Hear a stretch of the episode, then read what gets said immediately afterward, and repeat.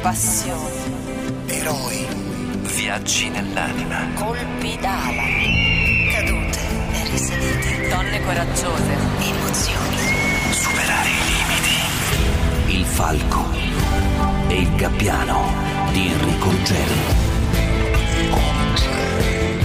Il mondo è fatto di apparenze, che ci crediate o no, sono sicuro che questa idea vi ha sfiorato almeno una volta. C'è una base di verità e e poi c'è tutto il resto. Pensate solo alle maschere che noi portiamo tutti i giorni, alle bugie che diciamo per svariati motivi, quasi tutte a fin di bene, ma noi passiamo la vita a dire bugie anche quando non ce ne rendiamo conto. E oggi parleremo di questo. In realtà non cercherò di convincervi ad andare oltre alle apparenze, anzi, se tutto è uno show, ma perché non renderlo ancora più bello questo show? Bene, il protagonista della storia di oggi ha fatto suo questo modo di pensare.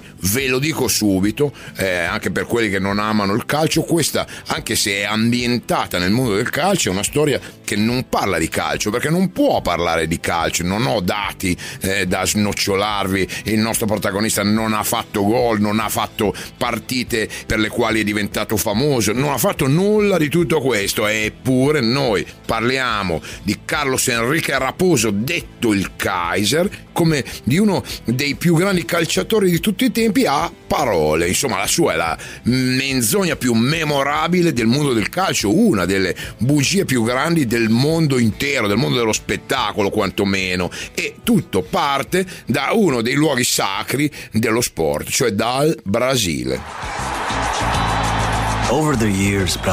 Negli anni il Brasile ha vinto tutto quello che c'era da vincere e lo ha fatto con stile, lo stile brasiliano. Il Brasile può non aver inventato il calcio, ma certamente gli ha dato la ginga. Ginga, una qualità indefinibile e quasi mistica di movimento e attitudine, posseduta dai brasiliani. Lo si vede nel modo in cui camminiamo, parliamo, balliamo.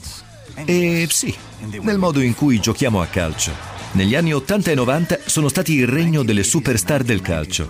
Nella città di Rio le superstar del calcio si dividevano in quattro football club, i migliori. Ma se solo un calciatore fosse riuscito a giocare per tutti e quattro, beh, sarebbe stato in grado di avere tutto.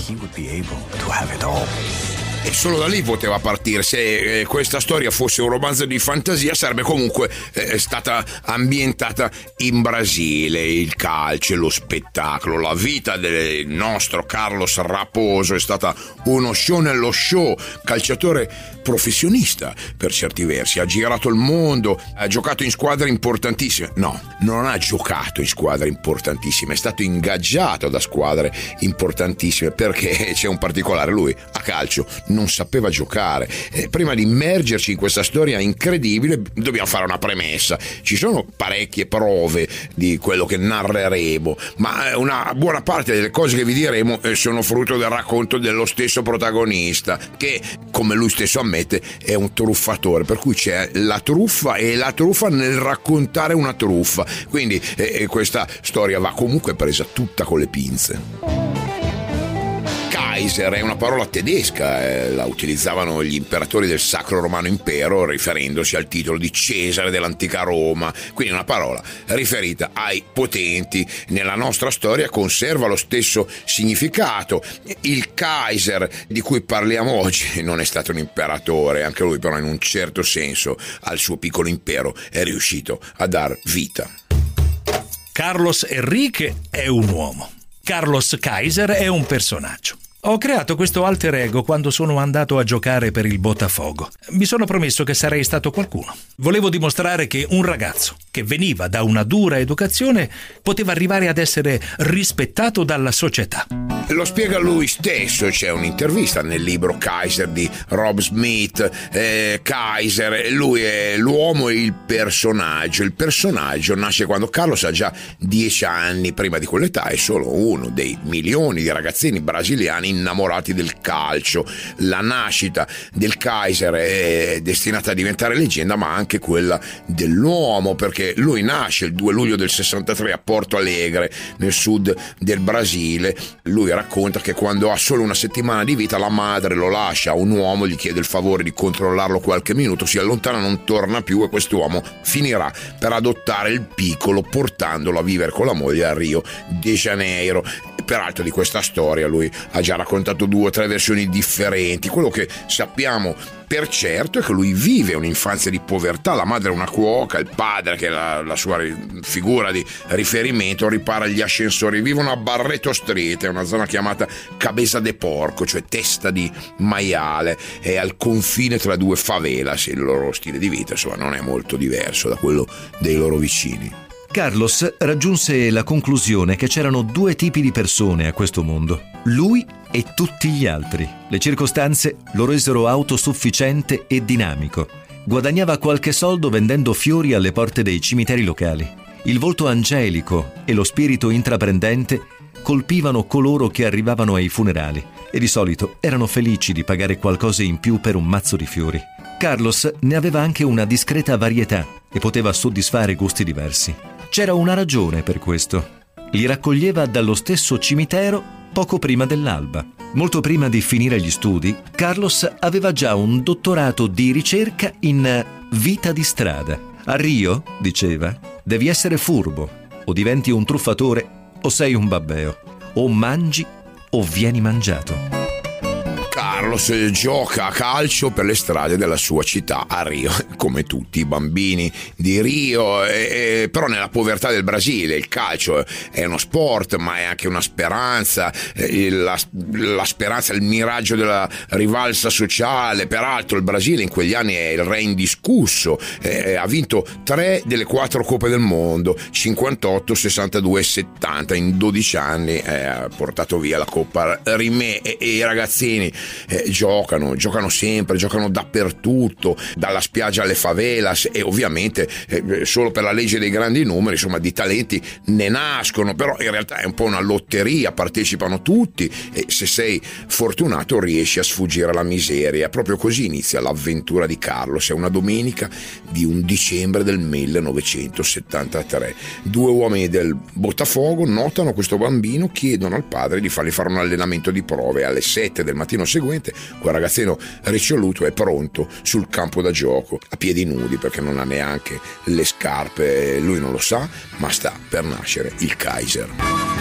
E veniamo al soprannome, il Kaiser, il vero Kaiser, chi si interessa di calcio lo sa, è Franz Beckenbauer. Il soprannome calzava a pennello su Beckenbauer, il tedesco che aveva vinto tutto quello che c'era da vincere col Bayern Monaco in Germania, nel mondo, con la nazionale pallone d'oro per due anni, era più di un campione, insomma era una figura di riferimento per, per eleganza, per capacità. Gli altri bambini, nell'allenamento di prova, mi paragonarono a Beckenbauer. Essendo ignoranti, non riuscivano a pronunciare il nome, ma si ricordavano che il suo soprannome era Kaiser. Loro, non io, pensavano che il mio modo di giocare assomigliasse al suo, Kaiser, il re del calcio tedesco il Pelé del calcio tedesco. Non sono stato io a darmi il mantello di Kaiser, ma ne sono orgoglioso. E chi non lo sarebbe se paragonato a Beckenbauer? Non ho mai sentito parlare di nessun altro nel calcio chiamato Kaiser. E non va sottovalutato questo elemento perché il soprannome Kaiser sarà importante nella nostra storia.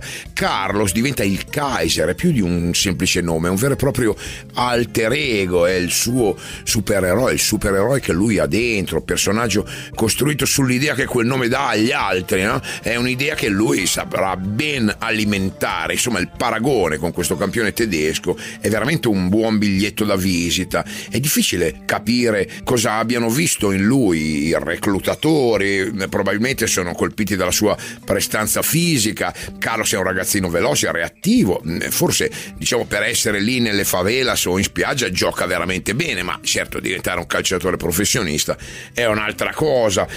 il Botafogo gli permette di partecipare agli allenamenti delle giovanili, anche se in maniera informale, perché lui non ha un contratto. Carlos da un giorno all'altro passa eh, insomma dalle partitelle in strada a piedi nudi agli allenamenti nei grandi stadi. Il Botafogo è il più piccolo dei quattro grandi football club di Rio, cioè il Flamengo, il Fluminense e il Vasco da Gama. Ma la sua parte nella nascita del Brasile come nazione calcistica ha dato al club un prestigio che non svanirà mai. È il club di Garrincia, un genio del calcio mondiale, oltre che il club più romantico di tutta Rio, amato da molti artisti e intellettuali. Kaiser, come suo padre, era già un loro fan. Il suo eroe era Jair Zigno, il muscoloso attaccante che segnò in ogni partita della Coppa del Mondo del 1970. E con la maglia del Botafogo, questo ragazzino gioca in un prestigioso torneo, Father Christmas Game, squadre giovanili che giocano durante le feste di Rio. La sua squadra batterà il Flamengo, lui segnerà un gol su calcio di rigore e, e lo fa davanti a migliaia di persone. Questo sarà il suo lascia passare per il suo primo vero contatto con il Botafogo. Mai un calcio di rigore verrà capitalizzato così bene da qualcuno. La madre eh, di Carlos, peraltro è una donna analfabeta e povera, alcolizzata, passa il tempo a picchiarlo, però vede eh, in tutto questo il realizzarsi di un sogno, forse sta fantasticando un po' troppo, vede già suo figlio come una superstar del calcio, pensa che i suoi problemi stiano per finire, in realtà le cose andranno molto diversamente. La samba è il ballo che esprime perfettamente il folklore brasiliano. Nei brani si fa spesso riferimento al malandro. Il malandro è un malamente della eh, sceneggiata napolitana, è l'anti-eroe, quello pigro, quello che pensa solo al piacere immediato e vive di espedienti, eh, oziando, giocando d'azzardo. Ecco, il Kaiser eh, sarà così. E tutto inizia, peraltro, con una tragedia, perché quando ha 13 anni muoiono i suoi genitori. Nel 76 muore prima la madre, alcolista, eh, muore di cirrosi epatica e tre mesi più tardi morirà anche il padre per un attacco cardiaco. Lui vive per qualche tempo ospite del Botafogo, poi va da un paio di zie che si prendono cura di lui e insomma a 13 anni è nella parte povera di Rio, dalla parte sbagliata del mondo. Non è facile, però non è neanche come da noi, perché eh, se si è svegli eh, per necessità o anche per istinto di di sopravvivenza, in qualche modo forse ce la fa e le sue zie peraltro sono povere come i genitori e questo non fa altro che aumentare insomma il suo desiderio di riscatto che lui sta coltivando da molto tempo e vede il calcio come unica strada per uscire da quella realtà. Le cose non stanno andando bene. Nel 79 a 16 anni entra in contrasto con Charles Ball che allora era il presidente del Botafogo, verrà allontanato senza troppi complimenti. Insomma, la carriera di Carlo sembra finita a 16 anni, anche perché, eh, lo ripeteremo fino alla noia, non è un campione, non è un fuoriclasse, non è neanche un calciatore. Ecco cosa dice a questo proposito Marcelo Gonçalves, che era un difensore della nazionale brasiliana ai mondiali di Francia 98, però era anche il fondatore di una scuola di calcio a Rio de Janeiro. È difficile diventare un calciatore professionista in Brasile perché c'è tanta concorrenza. Nella mia scuola prendo molti ragazzi dalle favelas locali. I genitori li portano che hanno 7 o 8 anni e già progettano una carriera per loro. La realtà è che solo il 20% di tutti i giocatori professionisti riescono a guadagnare più del salario minimo. Oltretutto, molti degli atleti che riescono a raggiungere un alto status sociale non si preparano a quello che viene dopo. E visto che la maggior parte dei giocatori non arriva molto lontano in termini di carriera, finiscono per non riuscire a mantenere quello che hanno raggiunto. De Carlos, che non è un grande giocatore e probabilmente ha capito che non lo sarà mai, non vuole comunque rinunciare a quella vita, eh, però è uno pieno di risorse. Dopo l'esclusione dal Botafogo diventa amico del figlio di, dell'allenatore delle giovanili del Flamenco, club rivale del Botafogo. Mm, convince tutti a, a prenderlo in prova e, e il lavoro di scouting in realtà in quell'epoca, in quel Brasile, è legato più a sensazioni e simpatie che a prove tecniche. Lui è perfetto in questo senso perché riesce a dare eh, sempre una buona impressione, è simpatico, si fa volere bene da tutti, decidono di prenderlo nelle giovanili del flamenco e la sua buona stella non lo abbandona perché tra l'80 e l'83 il flamenco, ovviamente senza che lui giochi, vince il campionato, la Coppa Libertadores, la Coppa Intercontinentale, insomma fa un triplete e i giornali parlano della migliore squadra di calcio di sempre. Eh, la fortuna di Kaiser al flamenco dura poco, anche perché proprio perché erano la migliore squadra di calcio di sempre non, non avevano interesse a lui, poi lui insomma non piace all'allenatore, però non rimane a bocca asciutta perché coglie al volo un'occasione, firma con il club messicano di Puebla. Puebla è una città un centinaio di chilometri a sud-est di Città del Messico.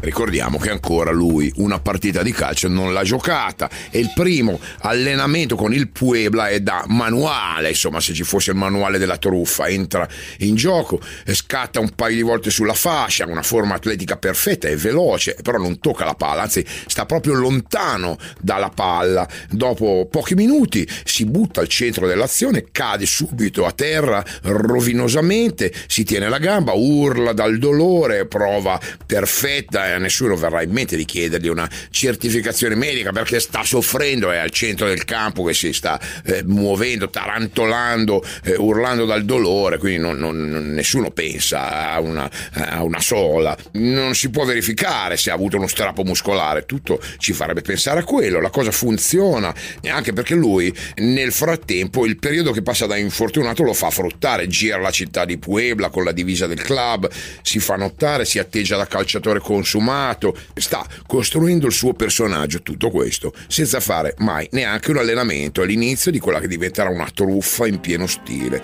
Il suo sistema varrà un'intera carriera senza mai eh, diventare un calciatore per davvero.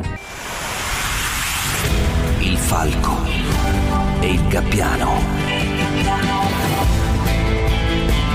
Vi stiamo raccontando Carlos Enrique Raposo, detto il Kaiser, un ragazzino di Rio de Janeiro, povero, orfano di entrambi i genitori a 13 anni, un ragazzino che come tutti i suoi coetanei sogna di trovare nel calcio il riscatto sociale e economico e sembra riuscirci all'inizio, ha fortuna, ha capacità, e presto però scopre che tutto questo non basta per sfondare. A 16 anni è già arrivato in Messico, al Puebla, eh, lui ha capito benissimo che il calcio eh, non è il suo sport, però il suo amore per il mondo che gira attorno al calcio intanto gli piace e può essere il suo eh, motore e veicolo di riscatto. Come fa Carlos a spacciarsi per calciatore senza esserlo? Eh, sarebbe un attaccante, però in realtà eh, in partita non c'è mai e anche negli allenamenti non c'è mai. Eh, il suo modo di operare è semplice e ingegnoso, è un tipo simpatico, diventa amico dei più importanti calciatori dell'epoca, procura le ragazze per le uscite in discoteca, risolve problemi, svolge commissioni e allora tutti lo raccomandano a tutti e nel suo sistema, peraltro coinvolge anche i giornalisti, anche loro ricambiano parlando bene di lui, quando lui trova un ingaggio per una squadra, anche magari un ingaggio di pochi mesi, sfrutta le sue conoscenze, poi chiede a un compagno di entrare duro su di lui, finge un infortunio, si fa fare un falso certificato medico perché ha un amico dentista, appena sembra pronto a tornare in campo, il copione si ripete, in pratica passa tutta la sua carriera da infortunato, ecco come lo ricordano dei suoi ex compagni di squadra. Il problema dele era unico só, Aveva un solo problema, la palla. Era bravo in tutto, ma la palla era il suo punto debole. Venne un giorno in cui l'allenamento era basato solo sulla preparazione atletica e dimostrò un'energia incredibile. Era ovunque, tranne dove c'era la palla. Se la palla era a destra, lui andava a sinistra. Se la palla era a sinistra, lui andava a destra. La palla era a centrocampo, lui stava in difesa. La palla era in difesa, lui andava in attacco. Fingeva sempre di avere qualcosa, una farsa incredibile. Dopo due scatti era dolorante, metteva la mano sulla gamba e chiedeva di uscire. Fingeva sempre, dolore alla caviglia, male alla coscia, tendine rotto. Estirou, esticou, abriu.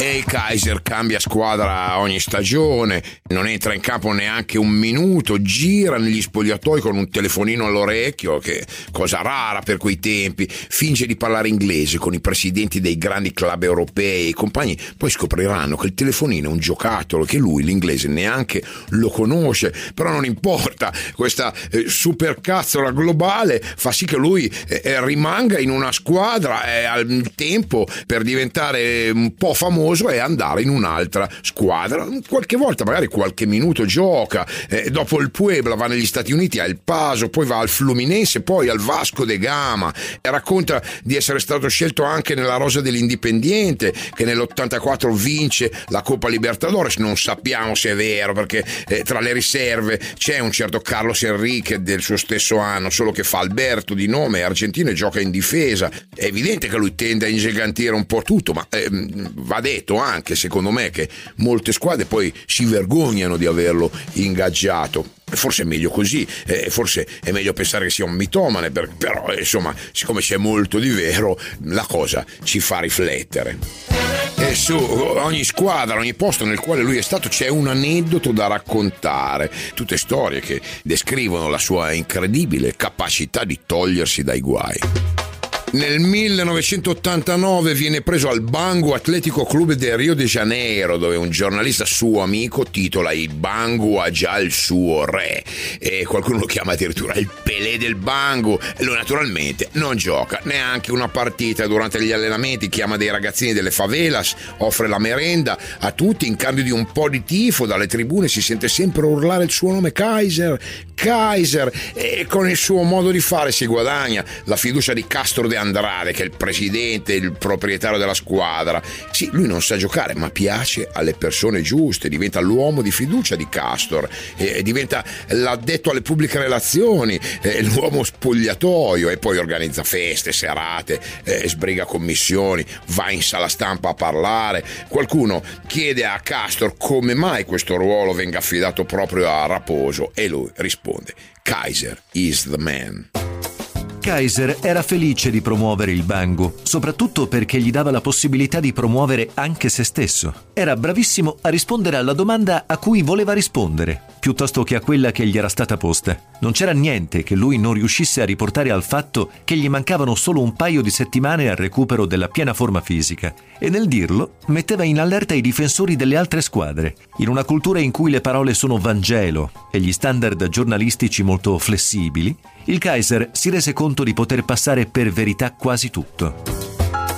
Kaiser eh, sta giocando col fuoco, non è da tutti prendere in giro Castro de Andrade, è il principale finanziatore della più importante scuola di samba della città e del carnevale di eh, Rio. Gestisce i finanziamenti governativi, ricicla denaro sporco, insomma sì, è, è, a cavallo tra gli affari e la eh, criminalità, e anzi insomma alla fine passerà dall'altra parte, è una persona del popolo, è ben voluta da tutti, però è uno degli esponenti più importanti della mafia di Rio, gestisce lotterie clandestine, racket delle slot machine, probabilmente coinvolto nel traffico di cocaina e insomma è uno da non fare arrabbiare. La polizia brasiliana ha l'ordine di non disturbare i suoi affari, così si dice quando diventa presidente del Bangu, eh, in pratica entra nel cuore calcistico di Rio, lo fa con uno stile tutto suo, si fa chiamare dottore, che eh, in Brasile è un titolo che si dà ai boss mafiosi, pretende che i giocatori della sua squadra si inchinino di fronte a lui per il baciamano, non gli si può mancare di rispetto, insomma è uno pesante come persona. Marco Antonio era una celebrità nel mondo del calcio. A soli 19 anni era stato il più giovane membro della squadra che aveva vinto la Coppa del Mondo del 1970. Nei primi anni 80 si allenava al Bangu, ma una serie di infortuni lo tennero fuori gioco per un lungo periodo, lasciando spazio alle male lingue. Un giorno Castor de Andrade si avvicinò a Marco Antonio durante l'allenamento, tirò fuori una pistola e sparò qualche colpo verso i piedi del calciatore. Antonio saltò subito in piedi e corse come Carl Lewis. Vedi che stai bene? ridacchiò Castor. Puoi giocare la prossima partita. E così fu. La partita successiva entrò in campo e alla fine arriva il momento della verità. Eh, il Bangu sta perdendo 2-0. Castor decide che è il momento giusto per mettere in campo il suo uomo. Ordina all'allenatore il cambio. Chiunque a questo punto andrebbe nel panico, ma il Kaiser ha pronta una mossa incredibile anche per dimostrare a tutti, a tutti noi, il suo genio. Si sta scaldando a bordo campo. Sembra un calciatore vero che sta per entrare magari per eh, dare una svolta alla partita partita, c'è un gruppo di tifosi, lo insultano, almeno lui dirà questo, e lui non ci pensa due volte, scavalca la recinzione, si scaglia contro i tifosi, fa a botte, viene espulso ancora prima di entrare in campo, il pericolo è scongiurato. Eh, però adesso c'è il secondo problema. Castor, il presidente, arriva furibondo negli spogliatoi e si trova di fronte a una scena che non si aspetta. Kaiser in lacrime gli dice Prima di dirmi qualsiasi cosa, sappi solo che Dio mi ha tolto mio padre e ora me ne ha ridato un altro e indica Castor. Non posso permettere che qualcuno dia a mio padre del ladro, cioè lui aveva fatto credere che aveva litigato per difendere Castor e a queste parole, convinto che il Kaiser abbia agito nel suo interesse, Castor si scioglie il rimprovero, diventa un rinnovo di contratto per altri sei mesi al doppio della paga. Un genio. Il falco e il gabbiano Stiamo raccontando una carriera straordinaria, non certo per i numeri, ma per l'atteggiamento. Carlos Kaiser, raposo, non ha i piedi del calciatore, ma ha un talento straordinario nel piacere alla gente. Lui sta lavorando sul personaggio, si veste bene, frequenta i posti giusti, si diverte, fa divertire, ha questa incredibile faccia tosta. Negli anni Ottanta organizza alcune delle più memorabili feste di Rio de Janeiro, diventando amico dei calciatori più famosi dell'epoca. In quegli anni per un calciatore brasiliano giocare in Europa era il massimo livello di successo possibile e il Kaiser non si fa sfuggire neanche questa opportunità. Quando conclude l'esperienza con il Bangu eh, arriva nel vecchio continente, si fa ingaggiare nel Gazelle Caiaccio, una squadra della Serie B francese, eh, corsa, una squadra della Corsica, l'accoglienza è sorprendente al suo primo allenamento, lo stadio è pieno di tifosi, è pieno anche di palloni però. Questo significa che dovrebbe giocare di fronte a tutti. E allora Carlos deve inventare una delle sue, eh, si avvolge nella bandiera della Corsica, regala un mazzo di fiori alla moglie del presidente, bacia la maglia della squadra e calcia tutti i palloni in tribuna e, e, così non ci sono palloni per allenarsi e però la tifoseria è entusiasta, rimarrà in squadra, giocherà qualche minuto in qualche partita e anche su questa esperienza peraltro c'è chi mette in dubbio tutto, perfino il suo ingresso in squadra, ma lui eh, spiega tutto in questo modo. I club in cui sono stato probabilmente non lo ammetteranno mai perché ero una delusione per loro. Ma loro prendono in giro così tante persone che qualcuno doveva fregarli. Non potevano licenziarmi. Ma come spieghi che hai preso un giocatore che non sa giocare? Non puoi venderlo. Saresti costretto a svalutarlo. Tutte le squadre in cui sono stato festeggiavano due volte. Quando firmavo il contratto e quando me ne andavo. Quando quando ia embora.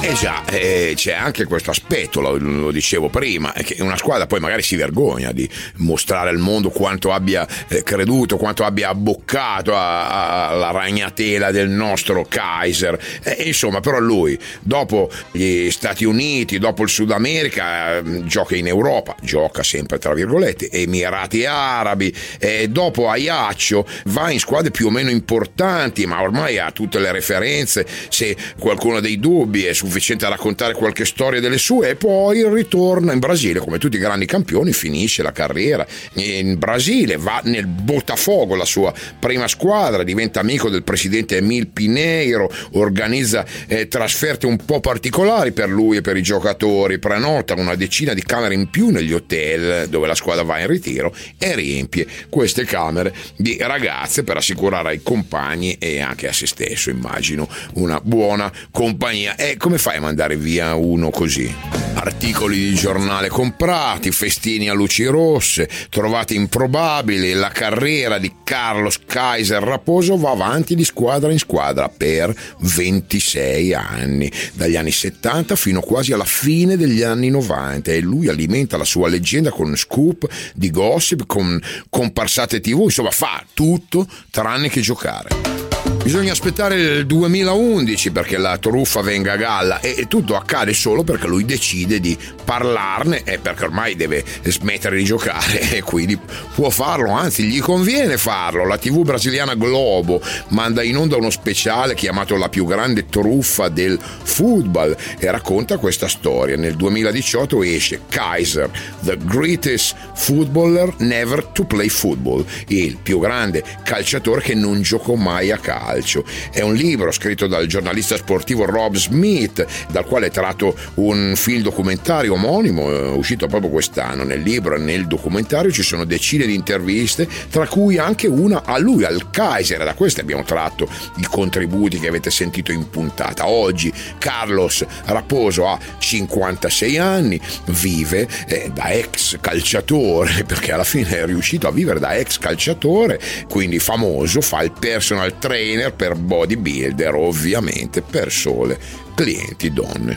La memoria di Kaiser è selettiva e a volte è difettosa. C'è un innegabile elemento di fantasia nella sua storia. Lui è un incrocio tra Pelé, Franca Bagnale e Walter Mitty. Non ha costruito una carriera calcistica su una menzogna, ci ha costruito una vita intera. La sua esistenza è un mosaico di piccole bugie che hanno dato vita a una grande menzogna. Questa è la leggenda di Carlos Kaiser, l'uomo la cui vita è basata su una storia vera.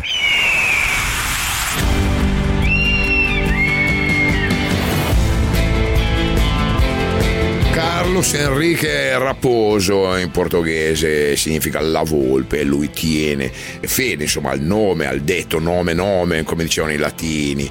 Lui è stato capace di vivere una vita facendo credere a tutti di essere un grande calciatore senza esserlo per davvero. Magari racconta una storia che forse non è proprio tutta vera, ma l'inganno non è solo di chi lo mette in atto, tutti un po' desideriamo cascarci e poi quante eh, sole, quanti grandi campioni sono arrivati per esempio in Italia preceduti da una fama incredibile e che poi non sono stati all'altezza della situazione. Allora, viva il nostro Kaiser che almeno non ci pensava proprio a giocare bene, non ci pensava proprio a giocare. Se volete mandare dei commenti sapete dove trovarci. A lunedì. Il Falco e il Gabbiano, un programma di Enrico Ruggeri. Testo di Paolo Buzzone. Produzione a cura di Luigi Speciale e Anita Panizza.